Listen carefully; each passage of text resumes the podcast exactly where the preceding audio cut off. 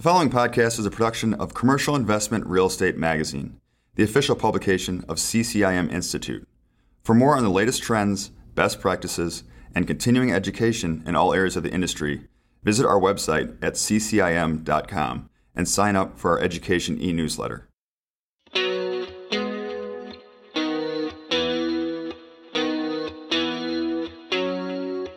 Welcome to another episode of Commercial Investment Real Estate Podcast. I'm Nicholas Leiter, Senior Content Editor of the magazine. This episode features my conversation with Michael Bull, the founder and CEO of Bull Realty, who has assisted clients with more than $6 billion of transactions in his 30 year career. Michael also produces and hosts America's Commercial Real Estate Show, his own podcast, where he talks to industry analysts, economists, and leading market participants. Michael and I discuss commercial real estate in the COVID 19 world where he offers insights into how leading professionals can best position themselves for success in the near future.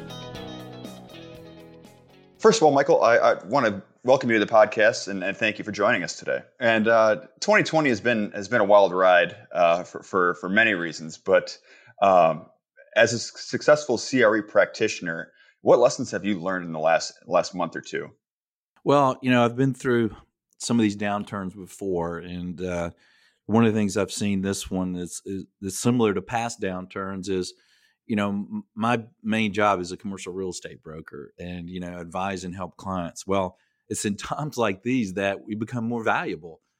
Right. So, you know, what I've learned in the past month or two is is I really need to reach out to clients and and and understand what they're going through and try to help them, whether that's problems with the landlord tenant payments, whether it's with their lenders or mm-hmm. their values or their underwriting or their plans. And I find that there's a lot of changes in the way people are thinking about commercial real estate now. And we just need to have those discussions and help fine tune their reactions uh, and their plans related to what's best for them uh, and their sector and in their situation. So I've just really learned that that we can really be more valuable, you know, on the brokerage side to help clients during these times. And is it a matter of being proactive in your communication, of of, of reaching out, of checking in more frequently? Yeah, I mean, I think that's uh, a big part of it. You know, there's there's been a pause on some of the transaction work, and so you know that in some cases leaves a broker more time to to reach out to people and be proactive and uh, you know ask them how, how things changing and what's going on and you know and see if we can add value and help them and and some of that could be just giving them information or answering questions or some of it could be you know more involved brokerage work mm-hmm. and and in the wake of the the pandemic and and now that we're kind of a, a few months into it um, is there anything even as far as day to day of how you changed going about your work that that allowed that's allowed you to to improve efficiency or uh, improve value to to your clients?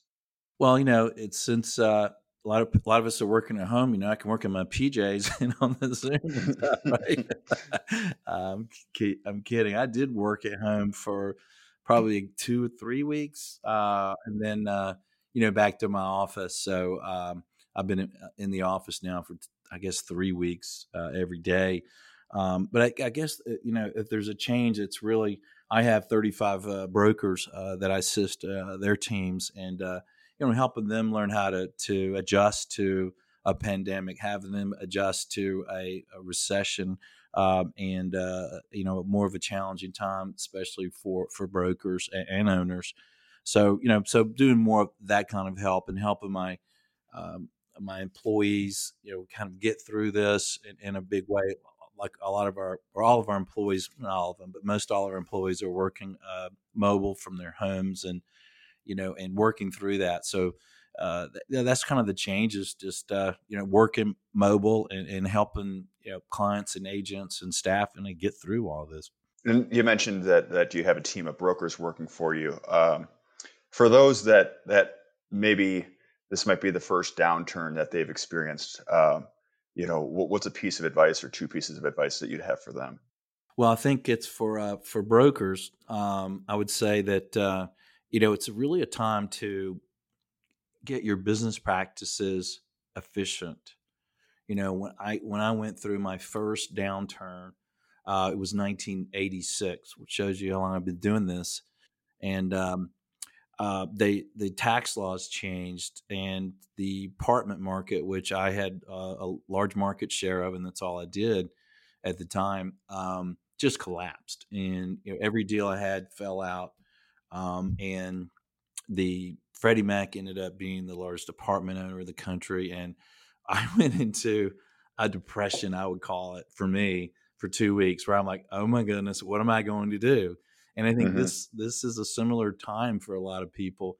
Um, but then I snapped out of it, and then I said, all right, I've got to do uh, have a better practice. I've got to have more efficiency. I've got to be better trained, better systems, more efficient, more time management effectiveness. I've got to really add value um, and and really become more lean. So I think that's what I would tell you know uh, brokers uh, looking at that side of it is uh, hey this is the time to to really look at your business and see what you can do to make your business uh, more valuable and more efficient. And and from that point on I guess that was 1987 I did make as much money as I did in 86 which is it's the scorecard for agents right? Uh, it's the commission income. Um, and, and in every year before that and every year after that my income rose as I became more efficient more relationships, better known, more more experience. And that year I was even, which was fantastic because you know it was a terrible year in, in the apartment industry. Um, so, and then I became a much better broker. That's when I became. I went from a lazy broker, I would call it, mm-hmm. um, because it was easy um, to all right now i've got to really be efficient. I've got to really run this like a business.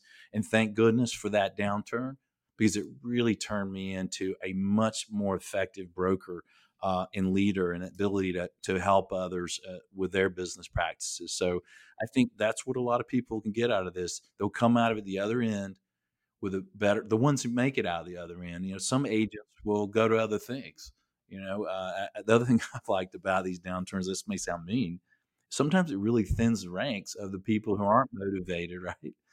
Yeah, they're not motivated, they're not well trained, they're they're not effective, uh, and so you kind of get rid of some of those. And uh, you know, I've seen that in past downturns. Interestingly enough, though, the last downturn, 09, I didn't see it because there was no jobs. You know, there was nowhere for people to go, right? Uh, so I'm like, hey, why, why are these people still in commercial real estate records? Uh, there was no job, Michael. mm-hmm. Yeah, it's funny you mentioned that that times like these and difficult times you you are more valuable to your clients, but you have to. It sounds like from your experience going through almost a period of self assessment lets you get to the point where you can provide that value. Yeah, absolutely. It's the time to look look at what you're doing and what you've been doing, your hours, how much you get done in an hour, your your CRM, your uh, your marketing of yourself, of your of your properties, you know, just everything that you do in your business and get better at it. And and as the uh, as state and and the, the, national economy starts to jump its uh, jumpstart itself and things are opening up, uh, you know, what advice can you give to our audience to prepare for for life after COVID nineteen? Yeah, I think when you look at uh, you know brokerage and you look at principals, right? You look at the the ownership side of, of properties, and I think you know on the on the investor and the ownership side, you've you've got to look at what the the new normal is. Unfortunately, you know how do you underwrite, and it's different for every sector it seems, and and, and every property as always. But uh, you know we have a hospitality division, and obviously that that's been hit pretty hard. Um, and uh, and then we have retail investment sales division, and some of that's been hit hard. Some of it's doing fine. Um, and then you know, office uh, is is not hit hard yet. It seems most of it, uh, but you know, what are the trends moving forward? So I think it's just really keeping your pulse on the market in a really big way, um, and not overreact. You know, not overreact. I think there's a lot of overreaction today in everything in the world. Uh, and uh, I don't think you want to do that. You think about, you know, 9 11, people are saying, oh, no one's going to ever office in a high rise in New York again. Well, they did, you know, uh, when they had office trends of, uh, you know, people uh, doing uh, open office spaces and cramming people in, you know, 100 square feet per person or less. Oh, that's the norm. That's the trend. And I was saying all along, uh, I, I, don't. I think it's a trend, yeah, but it, I don't think it's going to last long uh, because I'm a real germaphobe anyway. Um, and I never liked the idea of putting, you know, a bunch of employees and agents in such in such pl- close proximity that if somebody's sneezing, you got ten people out sick the next few days. Um, so I think uh, you're just, you know, not overreacting, um, but but looking close at what you're doing, paying attention to to your tenants uh, and what they're doing, and be realistic with your communications with your tenants, with your lenders, um, with your um, uh, everything about your business. Just t- just pay pay close attention to it and, and, don't overreact.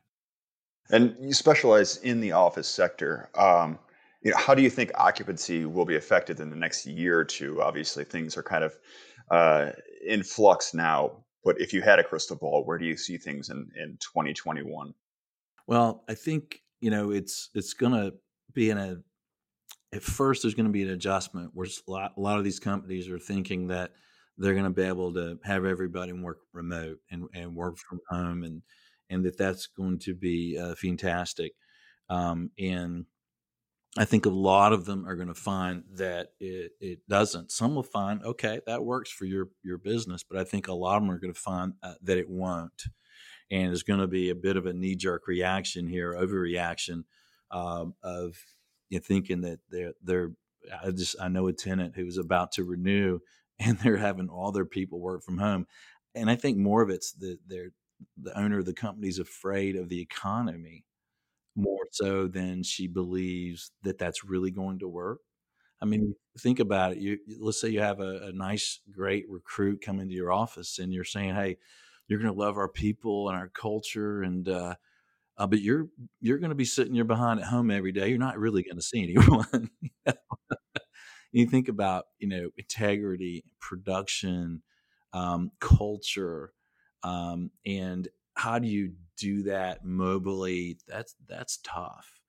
Um, and and how do you, uh, recruit and retain and and keep the culture of your company when everyone's at home and doing things like that? I think it's and and I think employees themselves who right now may think, "Oh, this is fantastic. I'm in my PJs and I'm working at home." Um, I think they're going to get tired of it. They're not. They're not going to want to be there with the dog barking and the kids playing and um, and I think they're they're going to realize that the benefits that they get from working with the younger people or the younger people with the older people and the you know the just the power you get from being in the office. I mean, I'm I'm up in age and and and I've been in business a long time, and a lot of my younger uh, brokers and and all ages learn from me. You know what? I learn from them too you know i learned from them and i and, and, and, we all become better at what we do. So i think the office market uh, demand will will um, will have a bit of a pause with some of these companies thinking that they're going to need less space but then i think uh, as the um, as they start seeing the results of this uh, a lot of them are going to want office space and in some cases you know, they may want a little more space uh, like at my office, we did not go to, to 100 square foot per person. We didn't, and we didn't go to open offices. We do private offices on glass. Um, and I've been told that I'm one of the few brokerage firms that, that still has that. Uh, that's what I'd want if I'm an agent. I don't want to overhear people overhear my what I'm doing, and I don't want someone sneezing at me wanting to leave the building. Uh, so I, think some companies, you know, are going to want a little bit more space. There's also this push of people thinking that the CBD locations, some of these companies will want to get out of these more dense environments and go to more um, suburban markets. You know, and I think that could be a again a trend for a little while, uh, but I don't think it's a trend for forever. You know, we're people, we're social animals. We we benefit from being around each other. Uh, so I think it will help suburban office, but I don't think it's going to be you know the panacea for them. I don't think the CBDs are are are going to start to be empty. You know, you know, if you look at places like New York where it's just been really scary for people, you know, uh, you, you, know, we've all been in New York. It, it is so vibrant and so awesome that you know it, eh, people are going to want to go back. They're they're going to want to go back. You know, it's just so I'm not as concerned about the office market as some people are. I think the there's going to be some short term trends, but then uh, long term, people are going to realize the benefits of, of, being together. Yeah, I think it's it sounds like uh, they're just in in a situation like this where there's such changes to how people behave that certainly there's going to be some repricing involved in office, but it sounds like you're not too worried about about the whole uh, the world turning upside down. Yeah, I think you know, on the repricing, I think it's going to be more um, how properties are underwritten uh, more so than the cap rates as well. Uh, we just took out a couple projects. We took out a forty million dollar project. We got the same cap rate in the middle of COVID that we would have received well, gotten for this property before COVID. We just closed a sixty-six point five million dollar vacant apartment building we got the same, and it just closed a couple weeks ago. We got Uber sold the same price in January. Um, but I think the underwriting will adjust for each property. You're going to have to look at what do you think demand's going to be, and um, what a rent's going to be on when tenants turn over. So I think the underwriting is adjusting, and people are still trying to figure that out. But I think that's where your price adjustment mainly is going to come in. I don't see a lot of cap rate changes, maybe for hotels and some retail, but I don't office, industrial, and multifamily cap rates change all that much. I think just the underwriting does. Gotcha. Gotcha. And switching gears a little bit, um, you're also a podcaster, um, which we obviously support here at the Commercial Investment Real Estate Podcast. Um, can you just kind of give, give us the idea of how a podcast came about and uh, and where that stands right now? Sure. Well, I look at my brokerage business as I'm half a consultant and I'm half marketing, right? Uh, marketing properties for sale or for lease, and then I'm giving advice to to companies and um, and people. So um, the podcast originally started with just some bit of marketing uh, to benefit my company and my um, contacts and my agents, and uh, we started on one radio station in Atlanta ten years ago.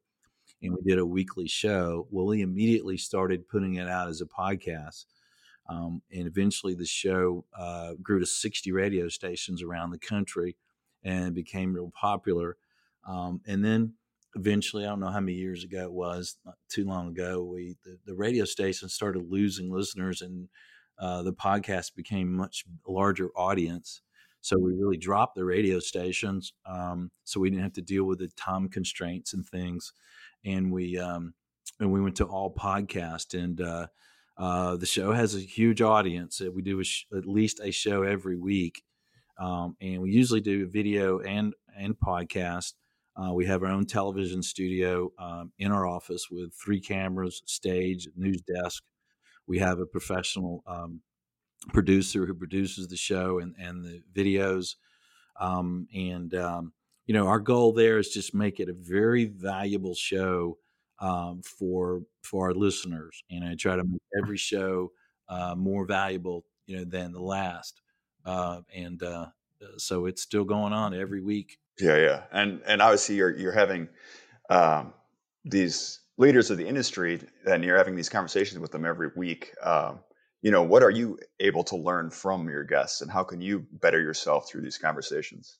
You know, I've learned from my guests just like I do from my clients. You know, uh, constantly, and uh, uh, it's unbelievable what I've learned from the show. And uh, you know, so it really depends on the the sector that we're covering and, and the type of guest uh, that I have. But uh, um, you know, I've just learned so much from them. And if I look at you know right now and think about what I've learned lately to to use to, today in this environment, um, I would think it would be you know looking at the the economy and and trying to help you know underwrite deals i think is real important right now whether you're um, an investor um, property owner or, or you're one of us who uh, consult and, and, help them um, i think trying to figure out valuations and underwriting and how to get transactions uh, done that need to be done uh, is is really key and i think talking to the different analysts and economists on the show uh, uh, on each sector and the and the and the leaders that we do kind of helps you in that individual sector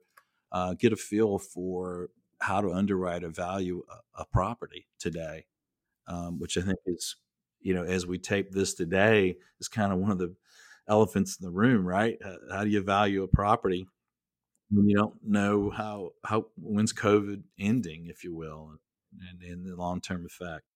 And and in the last couple weeks of of host or uh, putting your podcast together, are there any trends that you've picked up from your guests, or you know, do they do they calm you down? Do they get you excited for the future? You know, how do, how do you how do you uh, look forward after speaking with them? Well, that's a good question, and uh, one of the guests that I, I, have on from time to time uh, is with the uh, Fed. Uh, Brian Bailey's a real estate guy, and I think naturally, you know, they're um, they're trying to keep the banks in check, right, and be conservative.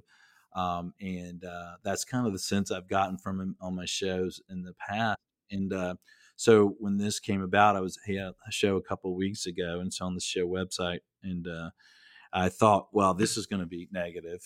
this is going to be this is going to scare me to death. But he was very positive. I mean, yeah, he, he was. I was so I was like really pleasantly surprised uh, after talking to him. You know, I just felt a lot better uh, about what's going on, and and uh, and part of that was is really comparing this recession to 09 and you know how we were when we went into this and the, and this very stark differences um, in, in, the world and the economy uh, today than we had then.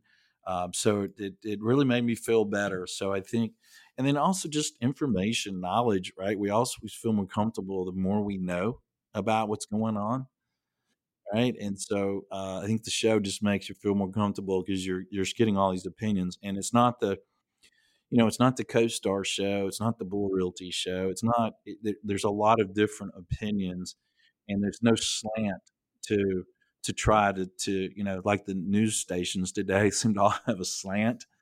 Uh, there's no slant on my show, and you're hearing from different people. So if it's negative, uh, that person's negative. It's negative. You know, we we don't we don't try to have any certain slant. And back to kind of the the day to day practice, um, you know, COVID nineteen is obviously a public health crisis, um, and commercial real estate, especially, is one that involves you know networking, shaking hands, face to face interactions. Um, do you see significant changes to kind of that the way of doing day to day business?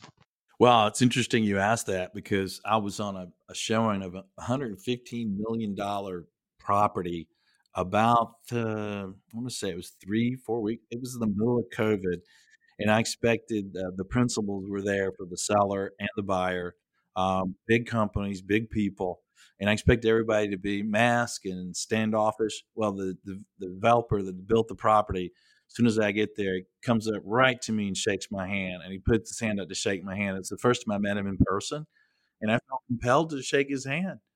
Um, and then the, the buyers got there, a big buyer group, and and their principals got there, and he shook their hands.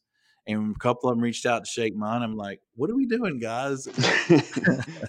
um, and then and, and, then I was on a, a another showing last week, um, uh, another tour, and it, it, was the same thing. Now I'd say 80 percent of the tours are, you know, uh, waving and, and keeping a distance, but some of these seemingly more important uh, tours and meetings where I see people meeting, it's it's it seems to be really hard for people to stop the handshaking and stuff like that. Um, so I, and, it, and we, this is funny. I had a, two of my brokers that sell apartments here, and they're very skittish about this COVID, and they wear masks. They've not been out to lunch anywhere. Um, very socially distanced, and uh, and they had a doctor client that they were meeting uh, on a big transaction, and and the doctor kind of walked right up to him, no mask, shook their hands, and toured the property with them, and then said, "All right, let's go to lunch." Drug them to a restaurant, and you know, I asked them when they when they got back, and I was kidding them, uh, you know, about well, how do you feel about this COVID now? This doctor you really respect is is kind of ignoring it. Um, so I think you know there'll be a time frame here where we're all going to need and, and are going to be more cautious. Um, and but I think eventually, you know, it, it's going to fade out as as things people find uh, uh, you know, w- ways to uh, vaccines and things for COVID. Um, you know, it, it's a trend that that'll that'll die out. And and and here's where I think there's a benefit to uh, part of this is I think that people now are going to be more conscious of of germs and how we spread things between people. And I think uh, it, and, and, we look back at this in a couple of years, and there'll be less people dying from the flu. There'll be less people out sick, um, and I think we'll become a healthier environment from what we learned from this. Because before this, it just seemed to me that people were really reckless with uh, their hygiene, with you know being too close to each other, um, and you know I've I'm not going wood, but I've only been sick, and I was minorly sick in once in the last ten years, and you know, but I think it's because I'm very conscious of of washing my hands and not being around sick people and all that, and I think that's one of the benefits that could, could, come out of this thing. Yeah, it seems like there's there's a, a room for improvement that is is not that much of an effort from you know everybody up and down the line.